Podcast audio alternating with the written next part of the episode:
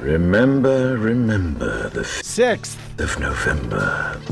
Yes. Please do. That's the 6th of November. Mark it down. Well, I don't know why I came here tonight.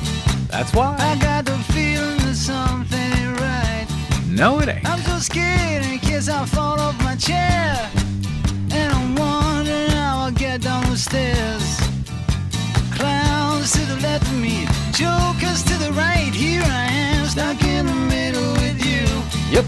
Yes, I'm stuck in the From Pacifica Radio in Los Angeles, this is the Bradcast as heard on KPFK 90.7 FM in LA, 98.7 in Santa Barbara, 93.7 in San Diego, 99.5 FM in Ridgecrest and China Lake, California. Also up in uh, Oregon on the Central Coast on KYAQ and Cottage Grove on KSO. In Lancaster, Pennsylvania on WLRI, Maui, Hawaii's KAKU. In Columbus, Ohio on WGRN, Palenville, New York's WLPP, Grand Rapids, Michigan's WPRR. In New Orleans on WHIV, Gallup, New Mexico's KNIZ, Concord, New Hampshire's WNHN. In Fayetteville, Arkansas on KPSQ, Seattle, Washington's KODX, Red Bluff and Redding, California's KFOI, Round Mountain, California's KKRN, and Minneapolis, St. Paul's, AM 950, KTNF. We also stream coast to coast and around the globe every day on the internets. On the Progressive Voices channel, Netroots Radio, Indie Media Weekly, FYI Nation, NicoleSandler.com, Radio Free Brooklyn, GDPR Revolution 99, Workforce Rising, and Detour Talk, blanketing planet Earth five days a week. I'm Brad Friedman, your friendly investigative blogger, journalist, troublemaker, muckraker, and all around swell fellow. Says me from bradblog.com. Thank you very much for joining us today as we are still fighting, uh, as we are every day, particularly between now and November 6th, to make the world safe for democracy again. To that end, we will speak with an attorney uh, representing one of the groups now suing the state of Florida and the state of Arizona in advance of the midterm elections. Both of those states are holding their primary elections on Tuesday. We will speak with uh, Stuart Naifeh shortly uh, about uh, both of those suits and whether they can be decided in time to make a difference for this year's crucial general election, if not in time for those primaries on Tuesday. So that's coming up very momentarily, but of course, after a. Well, another very busy news weekend uh, in which none of the news appears to have reflected particularly well on the President of the United States. Uh, he's got a new distraction today saying that he's uh, terminating NAFTA.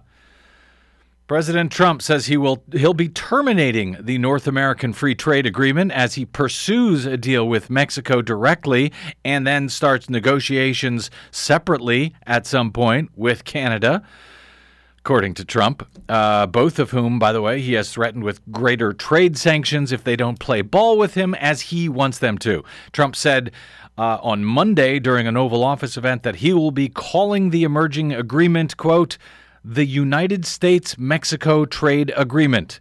He says that will end the mark uh, will mark the end of the NAFTA name.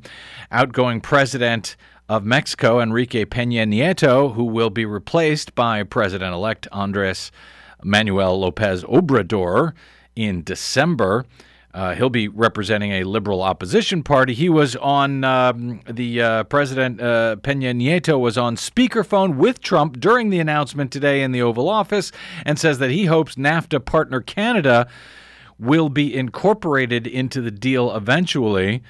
Adam Austin, a spokesperson for the Canada, uh, Canadian Foreign Minister, says Canada has been in regular contact with the NAFTA negotiators. He says we will only sign a new NAFTA agreement that is good for Canada and good for the middle class, adding that Canada's signature would be required for any such agreement. So, uh, that said, I might be cautious about taking Trump's announcement of a new trade deal to replace NAFTA with a uh, few grains of salt for several reasons, among them the fact that Trump makes such announcements all the time before any such deals are actually in place. Hopefully, you know that or now uh, know that by now, but it seems uh, worth noting. So uh, take it with a grain of salt for the moment. But feel free to give me a call if you have any thoughts on that or any of the other news from over the very busy weekend. Uh, there was a lot of news. Uh, our phone number is 818 985 5735 if you'd like to queue up now. On Saturday, of course, Arizona's six term Republican U.S. Senator and former Vietnam prisoner of war and torture victim, and the GOP's iconoclastic 2008 presidential nominee, John McCain. He died over the weekend, just short of his 82nd birthday. Nine years to the day, by the way, after his long serving Democratic colleague in the U.S. Senate, Ted Kennedy, died of the very same aggressive form of brain cancer. Um, on Sunday, Broadway uh, stage and screen legendary uh, playwright and screenwriter Neil Simon, a comic genius behind classics like The Odd Couple, Barefoot in the Park, Prisoner of Second Avenue, Biloxi Blues. Far too many to name here. Uh, including one of my my own personal all-time favorites, The Sunshine Boys. Neil Simon died at the age of 91. And on Sunday, we also had another mass shooting in Florida. Add it to the list. This one at a game, a video game competition, leaving three dead and 11 injured overall. And yes, another young white American man has been identified as the shooter who took his own life. Uh, correct. He was not a Muslim terrorist. He was not an undocumented immigrant. He was just another. Uh, white American male. Uh, at the same time, the uh, DNC finally stripped its so called superdelegates of much of their power to select presidential nominees over the will of its own voters across the country. That was on Saturday in its uh, annual summer meeting in Chicago. We'll talk a little bit more about that in a bit. And if you'd like to ring in on any of those matters or any others, I'd love to hear from you today at 818 985 5735. But first, as I mentioned, speaking of uh, all of the above, um, as we try to continue uh, to see through all the smoke and the fire and the murk here five days a week on the BradCast. Voters in both Arizona and Florida are heading to the polls on Tuesday as the long primary season for the crucial 28 midterms begins to wrap up over the next few weeks. And speaking of both Florida and Arizona, and of course the crucial 2018 midterms, uh, the exodus of Puerto Ricans affected by both Hurricanes Irma and Maria almost one year ago has created an influx of potential new voters on the continental U.S. here, according to a lawsuit recently filed by the nonpartisan public policy group Demos and several Latino American organizations. The Center for Puerto Rican Studies estimates that more than 130,000 Puerto Ricans relocated to the continent after Hurricane Maria. Of those, more than 56,000 now reside in Florida, or at least did as of March 2018. Despite the efforts of campaigns to reach this new electorate, ProPublica reports that displaced Republicans don't seem to be registering to vote at the same rate that some were expecting, at least by now. The reason for that is not altogether clear, but language barriers in some parts of Florida spe- specifically are being cited as one of the potential roadblocks being faced by Hurricane Maria refugees here on the mainland. Uh, the recently filed lawsuit argues that Puerto Ricans living in Florida who have limited English proficiency will be prevented from voting this year because, according to a press release from Demos announcing the suit, elections in many parts of the state of Florida are conducted only in English. The suit alleges that 32 Florida counties are not planning to provide ballots in Spanish to voters this November despite the influx of Puerto Ricans after last year's storms made much of the island virtually uninhabitable for months.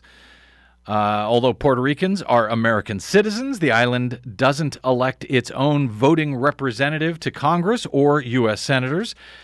Evacuees who moved to the mainland after the hurricane are eligible to vote in the midterm elections in the state in which they are now living, but they have to re register to vote in order to do so in that state. And for some, navigating both the registration process and the voting process itself, including reading up on the candidates and initiatives on the ballot, may be impossible this year unless Florida quickly changes the materials that they make available to voters in the state in places where they have English only materials for registering, for voting.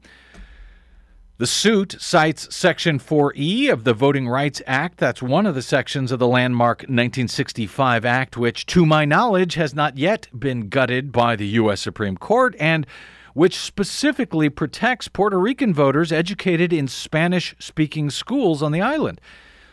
It prohibits states from making the right to vote contingent on a person's ability to understand English. Demos has also filed suit against the other state holding primaries on Tuesday. That would be Arizona. So let's get more information on both of these complaints now from Stuart Naifeh. Uh, he is the he is a voting rights attorney and senior counsel at Demos, where he works to reduce barriers to political participation in the U.S., particularly among people whose voices have traditionally been marginalized, and to ensure compliance with the National Voter Registration Act's requirement requirement that states offer individuals who apply for public assistance the opportunity to register to vote, something that is still, by the way, remarkably the subject of lawsuits in state after state and county after county now some 25 years after the passage of that landmark election statute, the National Voter Registrations Act, which was enacted during the Bill Clinton presidency. Uh, Stuart Naifeh, welcome to the BradCast, sir. Good afternoon, Brad. Thanks for having me. You bet. Uh, really appreciate you joining us. Let's talk first about the Florida suit, if you don't mind, uh, and the, the plight faced by really tens of thousands of evacuees from Puerto Rico after Maria last year. Uh, which, uh, if they're allowed to register and vote, could change the electoral makeup of Florida for this year's midterm. So, first, uh, Stuart, tell me about Marta Rivera. Uh, I believe uh, she is the 70 year old woman uh, who has been named as plaintiff in this suit. What is her story and what impediments is she, and presumably many others like her, now facing now that she's been evacuated from Puerto Rico and hopes to vote in Florida this November in the 2018 midterms? Sure. Uh, Marta Rivera is our client in the case. Uh, she came to Florida last year after losing nearly everything in Hurricane Maria. Her house was damaged in the storm, and then flooding uh, destroyed many of her personal items. Uh, she fled to Florida, where she had a, an adult daughter living. Uh, she moved in with her daughter for a while, and then moved out to her own place. Um, she was able to register to vote mm-hmm. when she went to get her state ID at the DMV, uh, mm-hmm. only because she had her daughter with her mm. and was lucky enough to find a Spanish speaking DMV clerk. Mm. Uh, but come November, she's go- going to have to face an election that is run entirely in English in Gainesville, where she lives. And does that mean that uh, materials like explanations for the uh, ballot initiatives and things like that, that that is all also only available in English? And is that the case only at the polling place, or is online as well? Uh, uh that material not available in uh, in anything but English. Well, the county publishes a voter guide, mm-hmm. and that is published only in English, and that has a lot of the material that you're referring to. So it has you know, candidate statements and explanations of ballot initiatives and information about where to go to vote and how to get an absentee ballot and and all that kind of uh, information that we take for granted um, in an election. But mm-hmm. when you can't understand it, it makes the whole process mystifying. Mm. Uh, uh especially in Florida, where it's sometimes mystifying already, it seems. This is Alachua County, I believe, where Ms. Rivera is now based. Um, uh, is that one of the areas which used to be covered by preclearance under Section 5 of the Voting Rights Act, uh, which requires new voting processes to be approved first by the federal government because of uh, history of racial, racial uh, issues? Uh, or does that issue not even come into play here because this is not a new change by the county and the, uh, the others in Florida, but a continuation of their long policy of not producing election materials in Spanish? Well, that, exact, you're exactly right. Uh, Section 5, while it would have required most voting changes to be pre-cleared. Um, it, you know, if nothing was being changed, then Mhm. they didn't have to go to the federal government and ask for permission to continue doing what they were doing. And Alachua County has been running English-only elections for a very long time now.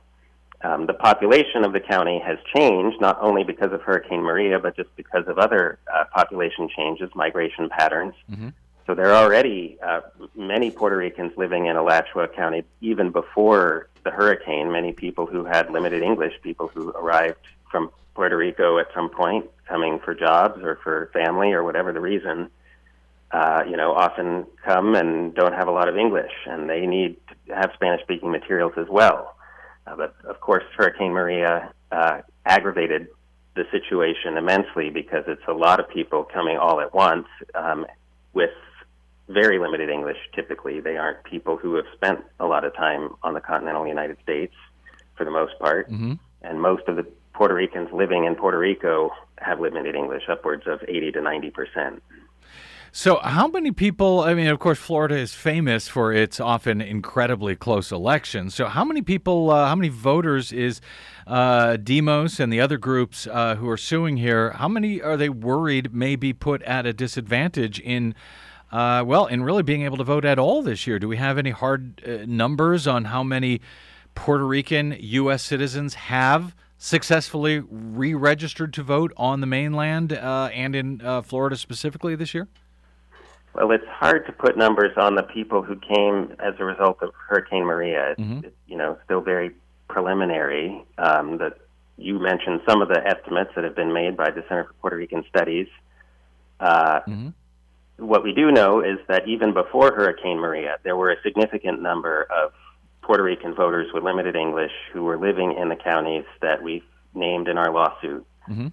Uh, in those 32 counties, over 30,000 Puerto Ricans, according to 2015 census estimates, and those are the most recent we have, over 30,000 Puerto Ricans have limited English Hmm. living in those uh, in those 32 counties. So it's Wow. you know tens of thousands of people even Yeah. before Hurricane Maria. Right. In in a state where we once had a presidential election uh, theoretically decided by a few hundred voters. Uh, so this could make uh, a big difference in a number of these uh, races around the state, not just for uh, the contested U.S. Senate race this year, but in House districts, in local elections, and ballot initiatives, of course.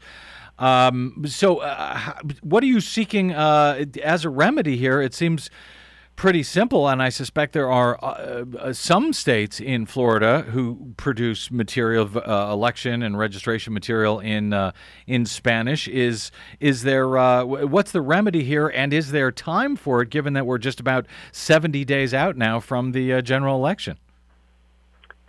You're exactly right. There are several counties. There are at least uh, 15 counties that we're aware of in Florida that uh, already run bilingual elections, or in Mhm. some cases, trilingual elections.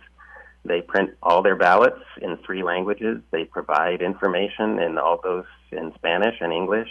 Um, and people can use that information and cast an informed ballot. Uh, the 32 counties that we've named in our lawsuit don't do that, Mhm. and we think that you know there's there's precedent for doing it. It's the other counties have done it, um, and we think that there's time before the election for these counties to just pick up what the other counties have done and and provide bilingual materials in in their counties so that people can cast a meaningful ballot. And how uh, how has the state so far responded? And I guess specifically uh, the counties in question. I mean, this seems like it.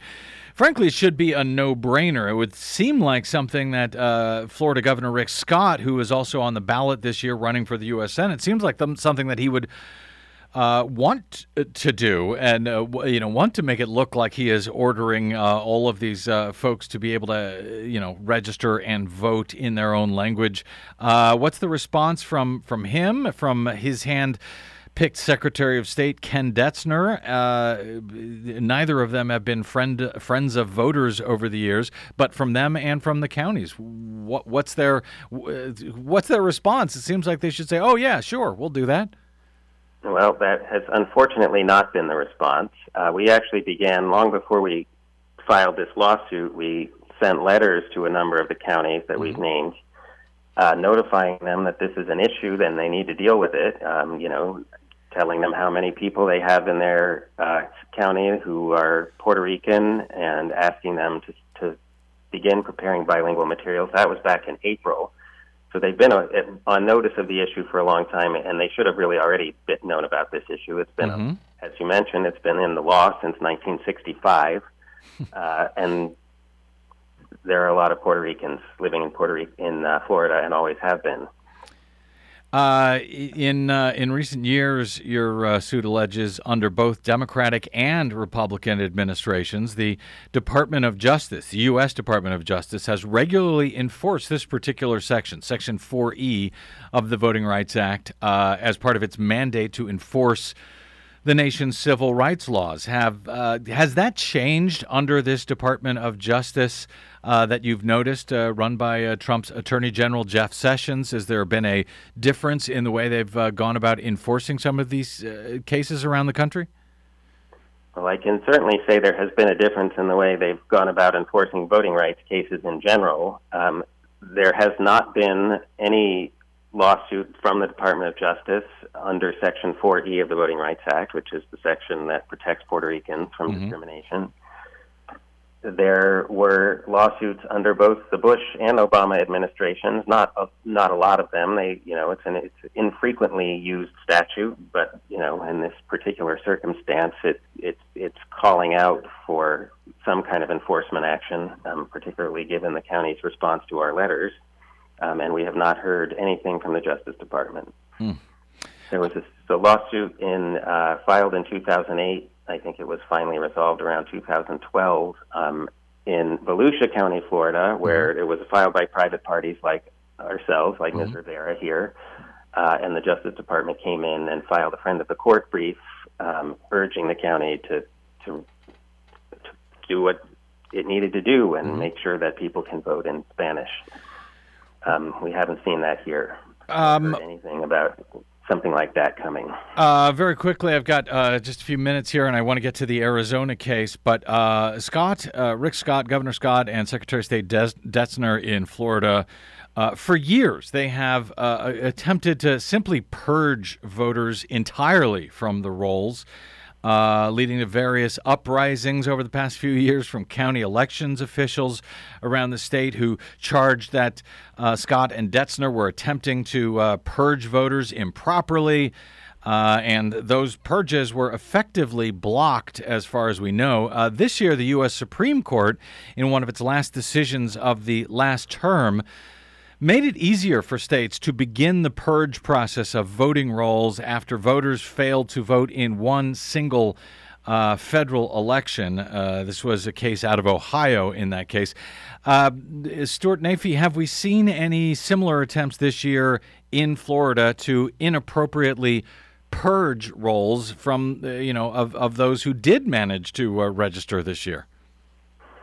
Well, I could give you a very long answer to that question, but I'll give you a short one. At this point, there are a lot of groups keeping an eye on things and making sure that that doesn't happen. And so far, we have not.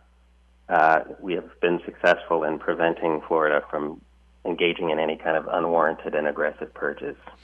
I will take the short answer as long as it's a good one, and that is good news, uh, Stuart. Uh, on Arizona, we've got uh, both Florida and Arizona holding their statewide primaries on Tuesday this week. Uh, I understand you've also filed a suit recently in Arizona against its voter registration procedures, specifically against its uh, Secretary of State Michele Reagan. Uh, what are you alleging in the in the Arizona case? In the Arizona case, uh, we discovered uh, that Arizona had been systematically failing to update people's voting addresses when they changed their address. Um, under the motor voter law, the National Voter Registration Act, which you mentioned earlier, one of the first uh, laws that Bill Clinton signed into law when he became president, states when someone goes to change their address for their driver's license, it's supposed to automatically update your voter registration address unless you say this is not, you know, a change for voter registration purposes.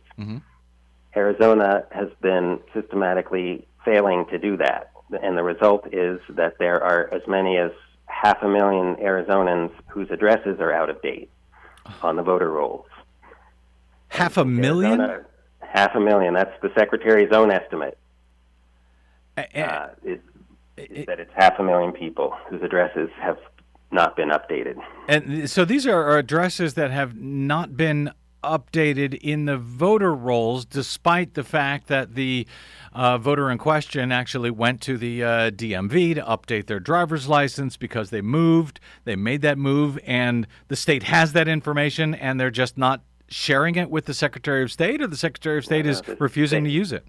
They are sharing it. The DMV is sharing it with the Secretary of State, and the Secretary of State has, whether you know through inadvertence or whether it was intentional, I can't say, but has not been doing anything with that information, even though it's been coming in from the DMV.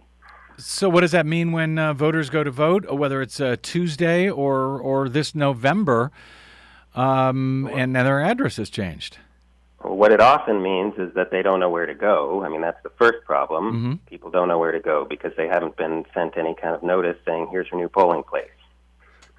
And if they go to their old polling place, because that's, you know, where they've always gone, and that's Right. what happens when people don't have the information, um, they can cast a provisional ballot, but the state won't count it. So they'll cast a provisional ballot because they are uh, no longer located at that address, and will the uh, will, will the uh, records when they show up say, "Oh, we have a record that you moved. We just don't have your new address." Arizona is one of many states now that have recently enacted, or not so recently, en- enacted voter ID. So you have to show an ID before you can vote. And because we're talking about a group of people who changed the address on their ID, Ah. Their ID doesn't match what's on the voter rolls, and so the the, the poll workers at the election put at the uh, on election day will say your you know your ID doesn't match your registration, so you have to cast a provisional ballot, and then the state won't count it. And then the If state they will not the count it. wherewithal, this- they will not count it. No. And if they have the wherewithal to find their new polling place and go to the new polling place, the one that matches their driver's license, they Mm-hmm. will also have to cast a provisional ballot because they won't be on the rolls there. But that would, will count. So the the thing to do for voters, if they are aware of this issue, is to find out where the polling place is that matches their driver's license and vote there. You know, that matches their current address where they actually live, and vote there. And this could all be done, and you would argue uh, should uh, all be done automatically once they've made that change with the DMV. It should just, boom, update uh, across the board when it comes to their voter registration. Well, Yes, and the problem is um, in Arizona is that you know people that should happen unless, the, but the person should be given the option to say no, don't change my voting address. This is only for my driver's license. And in Arizona, people haven't been getting that option. So now, if they just update everybody's address, that could cause up you know a whole other set of problems. And it's particularly uh, potential a potential problem for Native American voters who often want their driver's license address associated with a PO box or something where they can get mail reliably, but that's not where they live.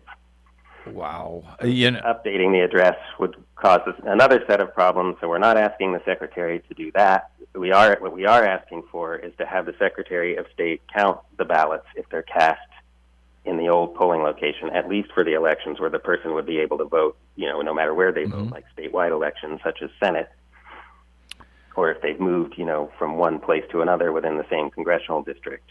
To not simply discard the ballot entirely uh, when it, it would be something that they would be able to vote on anyway, like U.S. Senate, uh, had they voted in their uh, what what would be their new precinct. Just one of the reasons why we have we are continuing to say, damn near day after day after day on the BradCast.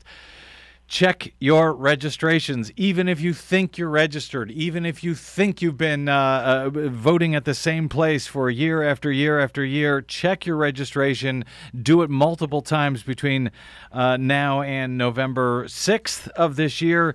Uh, and of course, uh, those folks who are uh, going to be voting in Arizona on Tuesday, well, uh, good luck. I, I suspect uh, Demos and a bunch of others of us will be fighting like hell to have your votes uh, counted.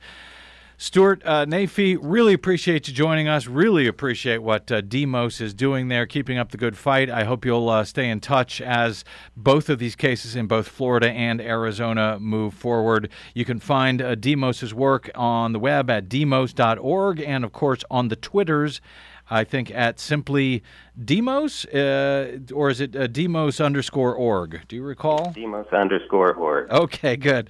Uh, Demos underscore org. Uh, Stuart Naifeh, voting rights attorney and senior counsel at Demos. Really appreciate you joining us today, and good luck in both of those lawsuits, sir. Thank you. My pleasure. All right, great. Let's uh, let's do this. Let's take a quick break. I know uh, some of you want to ring in on that. Our phone number is 818-985-5735.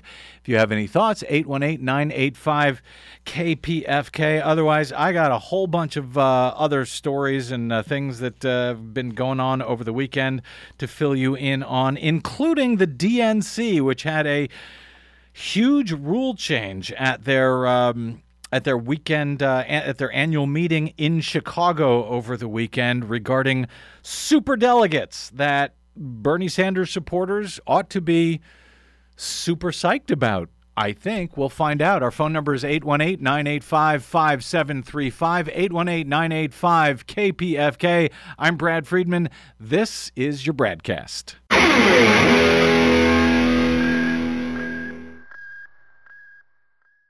Hey, this is Brad. If you haven't noticed by now, it's no easy feat finding facts, real facts, not alternative facts, over your public airwaves. We try to bring you real facts, truth, and clarity without fear or favor each and every day on the BradCast. But we need your help to do it. If you enjoy the show and or get something from it, please give back a bit if you can by visiting us at bradblog.com/donate. Your support helps Desi and me continue to bring you real, independent, progressive news five days a week over your public airwaves. We simply can't do it without your help, and that help is needed more now than ever. Please stop by bradblog.com slash donate today to make a one-time donation or even better automated monthly support it'll take you about 60 seconds and you can rest easy knowing that we'll be here every day making sense of it all, or at least trying to. That's bradblog.com slash donate, and thanks.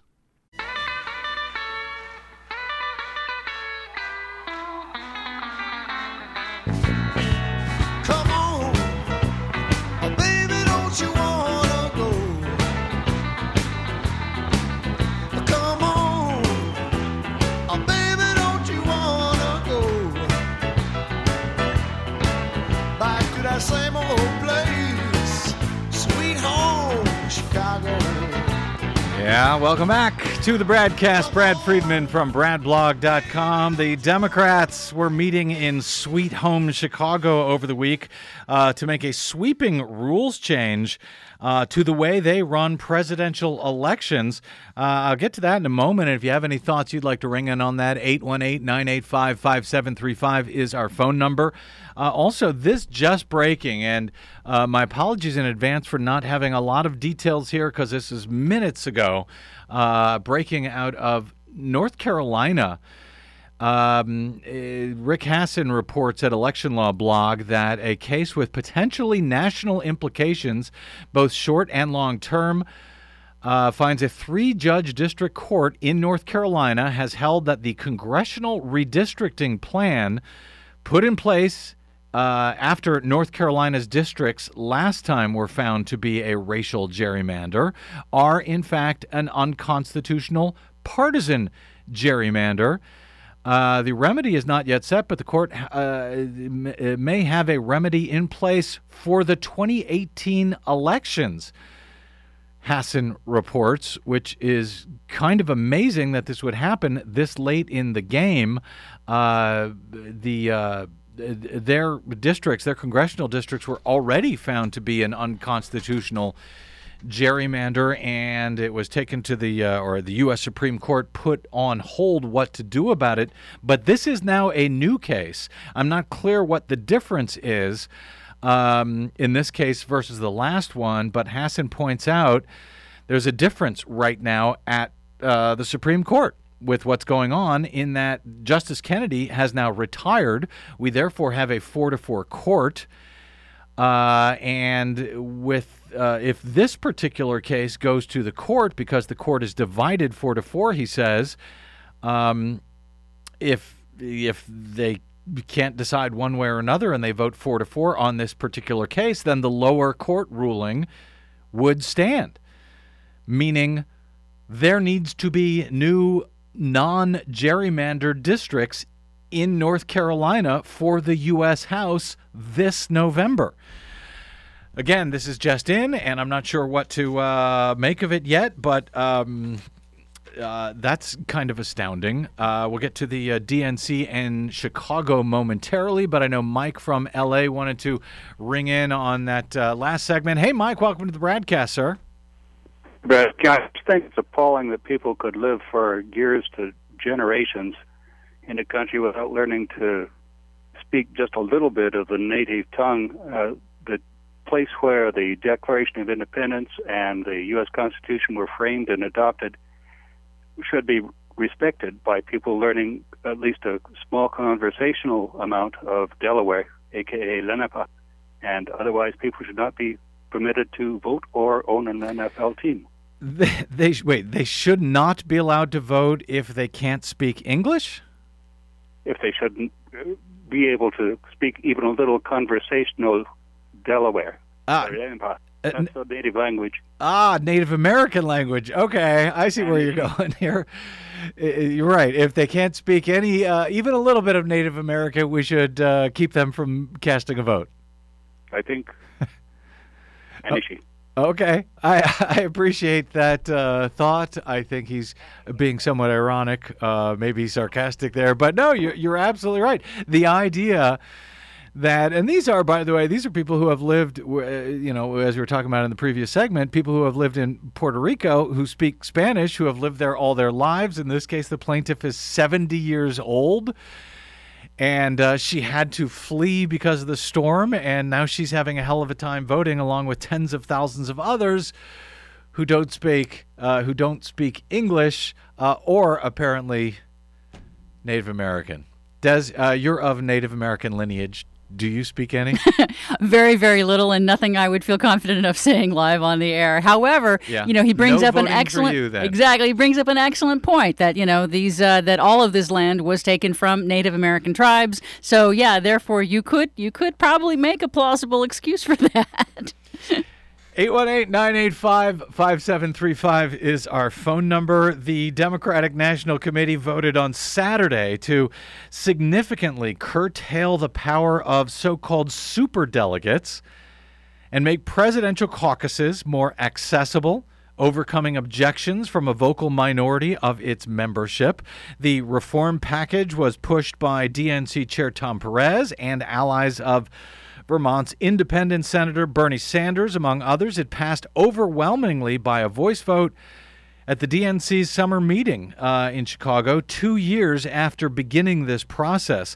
Uh, Perez and others hailed the outcome as momentous, saying the reforms will help welcome new people into the party by reassuring them that their vote will never be overruled by the party leaders who can vote for whomever they want.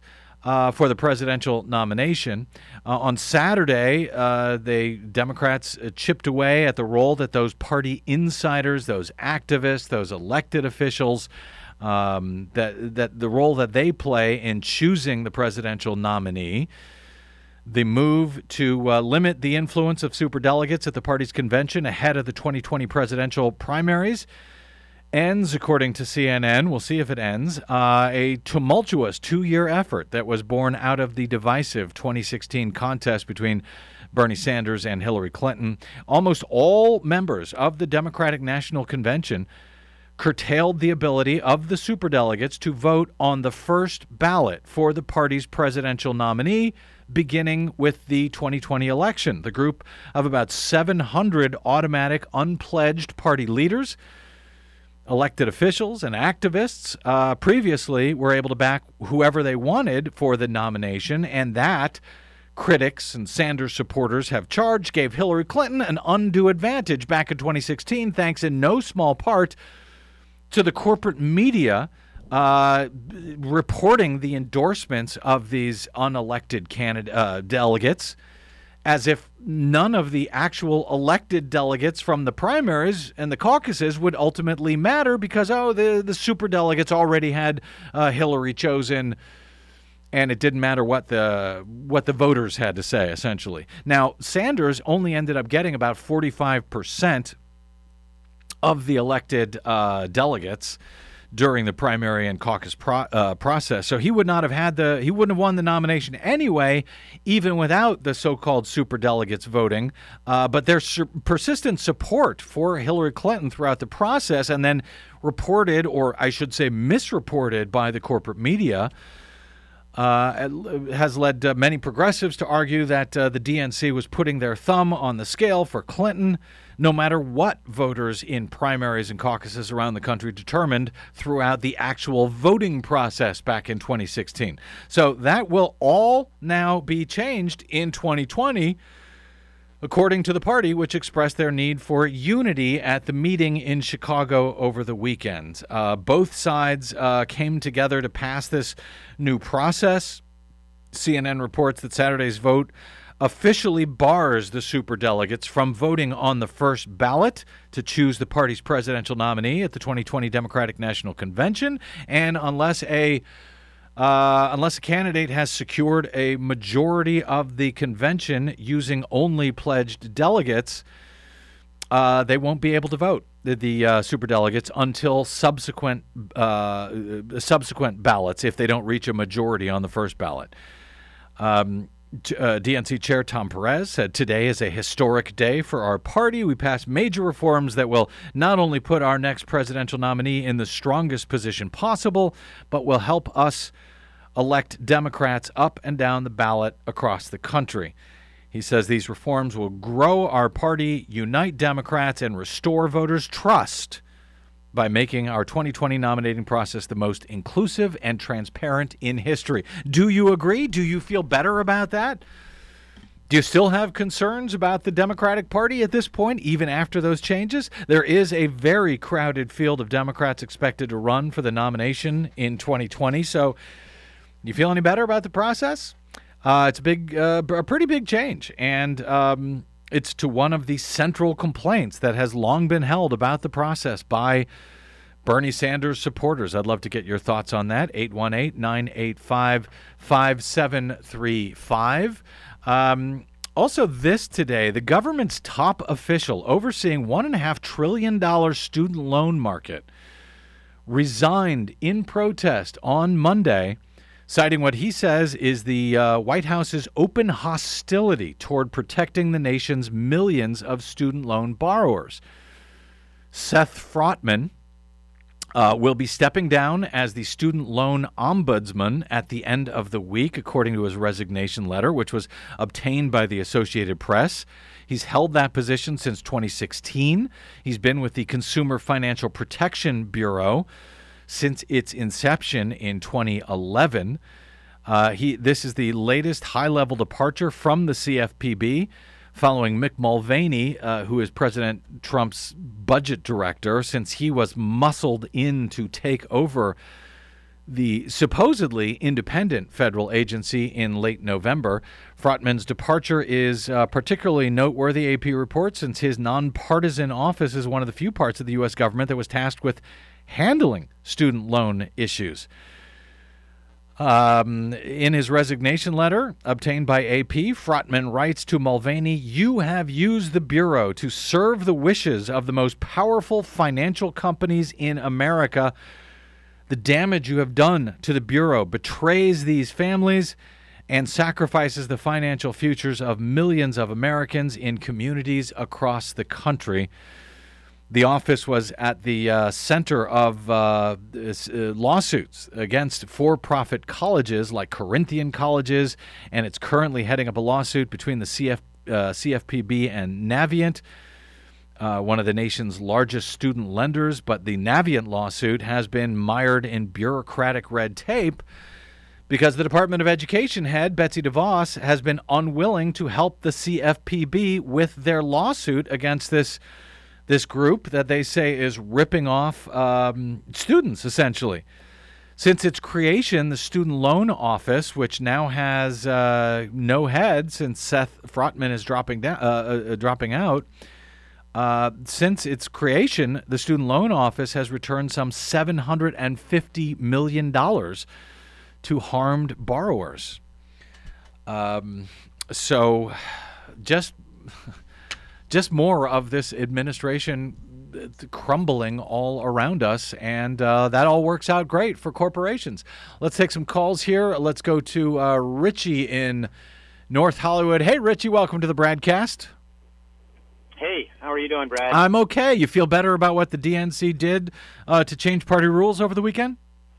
it, it's a good start. I just um, I just wanted to expand on something that you were t- discussing about Bernie getting only 45% of the of the votes, Uh-huh. pledged votes. But two things never seem to get mentioned. One is that he started his campaign late, Right. so it was tough in the first early primaries. Mhm. And secondly, Hillary won all basically all of the southern delegates, which in fact was worthless because everybody knew she wasn't going to win any electoral votes in the South. So if you really analyze the data a little more deeply, you'll see that Bernie was really um, much better positioned to win the election. Uh, mm, okay. I'm. I. I guess we can uh, debate that, and we probably will continue debating that for decades. Uh, but when we're talking about picking the party nominee, um, I don't think that the votes uh, from the South are worthless. I think they have uh, a, a voice in this, like everyone else does. And by the way, the South is turning uh, purpler, if not bluer, by the moment. Just look down. Uh, look at what's happening in Georgia right now. Yeah, no, it's getting better, but I'm just saying that when the when she picked up all those delegates, um, Mhm. they really didn't help her in the general election.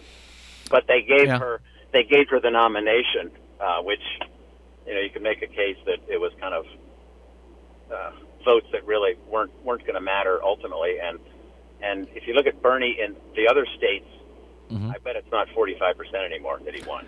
Yeah, I don't know. I haven't done the math, but I have a hard time just lopping off an entire segment of the uh, the country just because of our the way our electoral college works. I think those folks have uh, all the right in the world uh, to have a say Oh, in, in the party No, nominee. I'm, not saying they shouldn't. I'm just Yeah. basically trying to explain why people say, "Oh, well, he only had 45 percent." He had more than 50 percent of the votes that, in this case, in this particular election, mattered. All right. I appreciate that, uh, Richie. Uh, thanks for the call. Uh, uh, of course, I think all the votes matter, but that may be just me. Let's go to Wayne in Huntington Beach. Uh, hey, Wayne, welcome to the BradCast, sir. Thank you. You bet. Um, well, I think the superdelegate thing is is great because I think what it was is the the party establishment uh, could keep an establishment person uh, in the primary, hmm and it, it left out other possibilities. And so I think it will be great. There's a possibility that maybe a socialist uh, could win in the primaries, and we could have this conversation once and for all to decide, you know, because I think a lot of college students have got have gravitated towards socialism without knowing anything about it. hmm And I think if a socialist got elected uh, in the primaries, then we could have a real debate about it and let the American people decide whether that's the direction they want to go.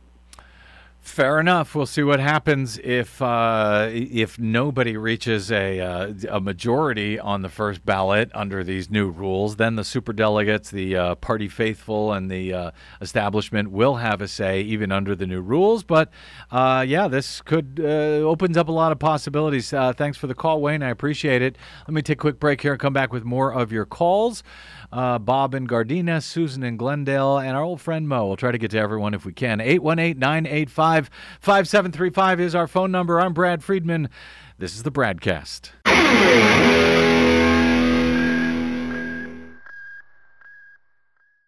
Five major corporations now own over 80% of all media in the United States, but they don't control us. The BradCast and the Green News Report are 100% independent, 100% listener supported. But we can't do it alone. We need you. Your support helps us bring real facts to listeners at independent stations across the country. You can make a real difference by supporting independent media. This country ain't going to save itself, but we can all do it together. Join us at bradblog.com slash donate. That's bradblog.com slash donate. And thanks.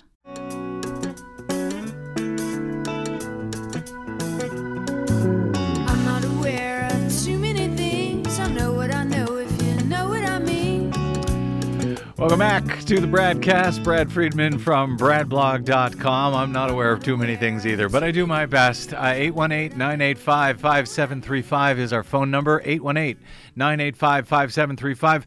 Uh, Does, Desi, oh, she's on the, uh, do you have a, you said uh, on, this, on the call screen here that someone wanted to know if there was time for hand marked to get hand marked paper ballots before November. Do you have any idea what uh, the caller couldn't hold? Where were they talking about? Uh, I think it was about California, um, but I think you know generally there's a lot of question around the country about whether each individual state, if it's possible for voters to push for Oh, hand marked. hand hand counted. Actually, she was uh, referring to not hand marked paper ballots, but Right. hand counted. Oh, well, yeah. Uh, in time for this November's election, not if it's going to be an orderly uh, uh, process, at least.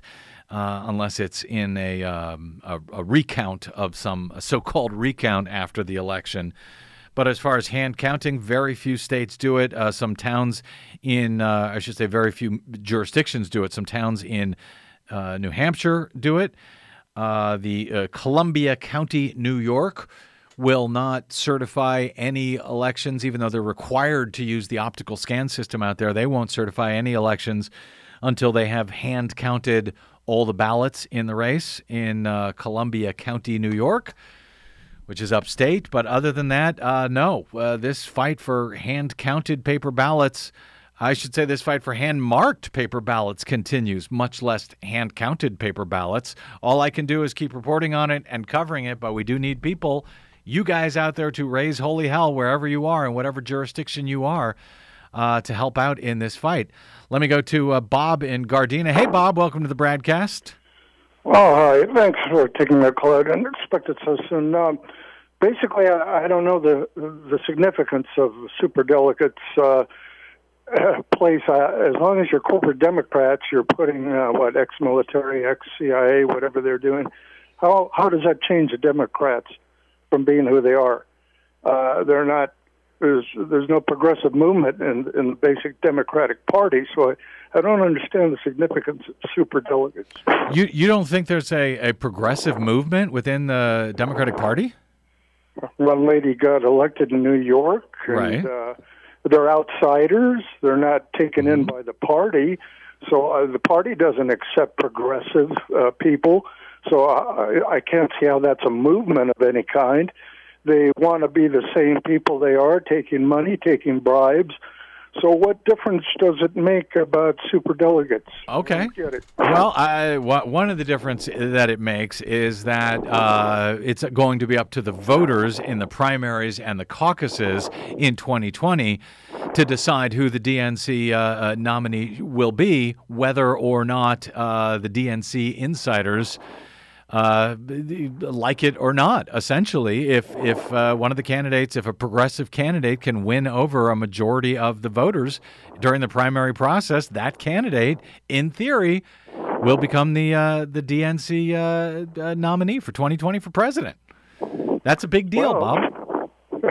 Who are the, I mean, if you're putting in ex-military right wingers and all that, what, what does that make you? That makes you kind of a, a secondary right wing is is, is Bernie Sanders a, a, a military CIA guy? Is Alexandria Ocasio Cortez? Is uh, Elizabeth Warren CIA military? Bernie Sanders definitely isn't imper- against imperial wars. He never he's never said anything against our imperial invasion occupations. Okay. So I, I don't know what he stands that he stands for anything strong that in that regard. Uh, he says a lot of things domestically, but I don't know the lady's uh, Koch's uh, dom- uh, foreign policy.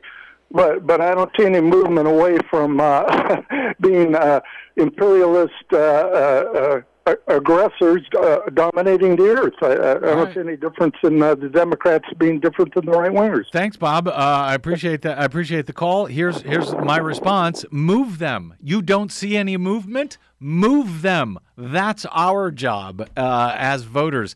Let me go to uh, who who do I have here? Shannon in L.A. Uh, hey, Shannon. Welcome to the BradCast. What's on your mind? Hey, thanks, uh, thanks, Brad. Hey, I, I had a quick thought. Uh, Mhm. There was a caller a little earlier that uh, kind of had said, well, uh, certain votes are not counted the same, and uh, I wanted to kind of echo that. We have this romantic notion of kind of one vote, one person, but it's entirely true in our political system, especially when you kind of uh, take the example of the general election. You know, the system that we have isn't one vote, one person. In fact, me in LA, California, the statistical odds that my vote tips the balance of the uh, presidential election is one one thousandth that of somebody in Florida. And so that's a truism. I'm one one thousandth as important as a person in Florida. So from from that angle, what I wanted to ask you and see if you had any insight was, is there any reason why the Democratic Party can't um, kind of set an example for the whole nation and create a primary that's more of a one vote, one person nationwide uh, mandate goes to the popular winner kind of system?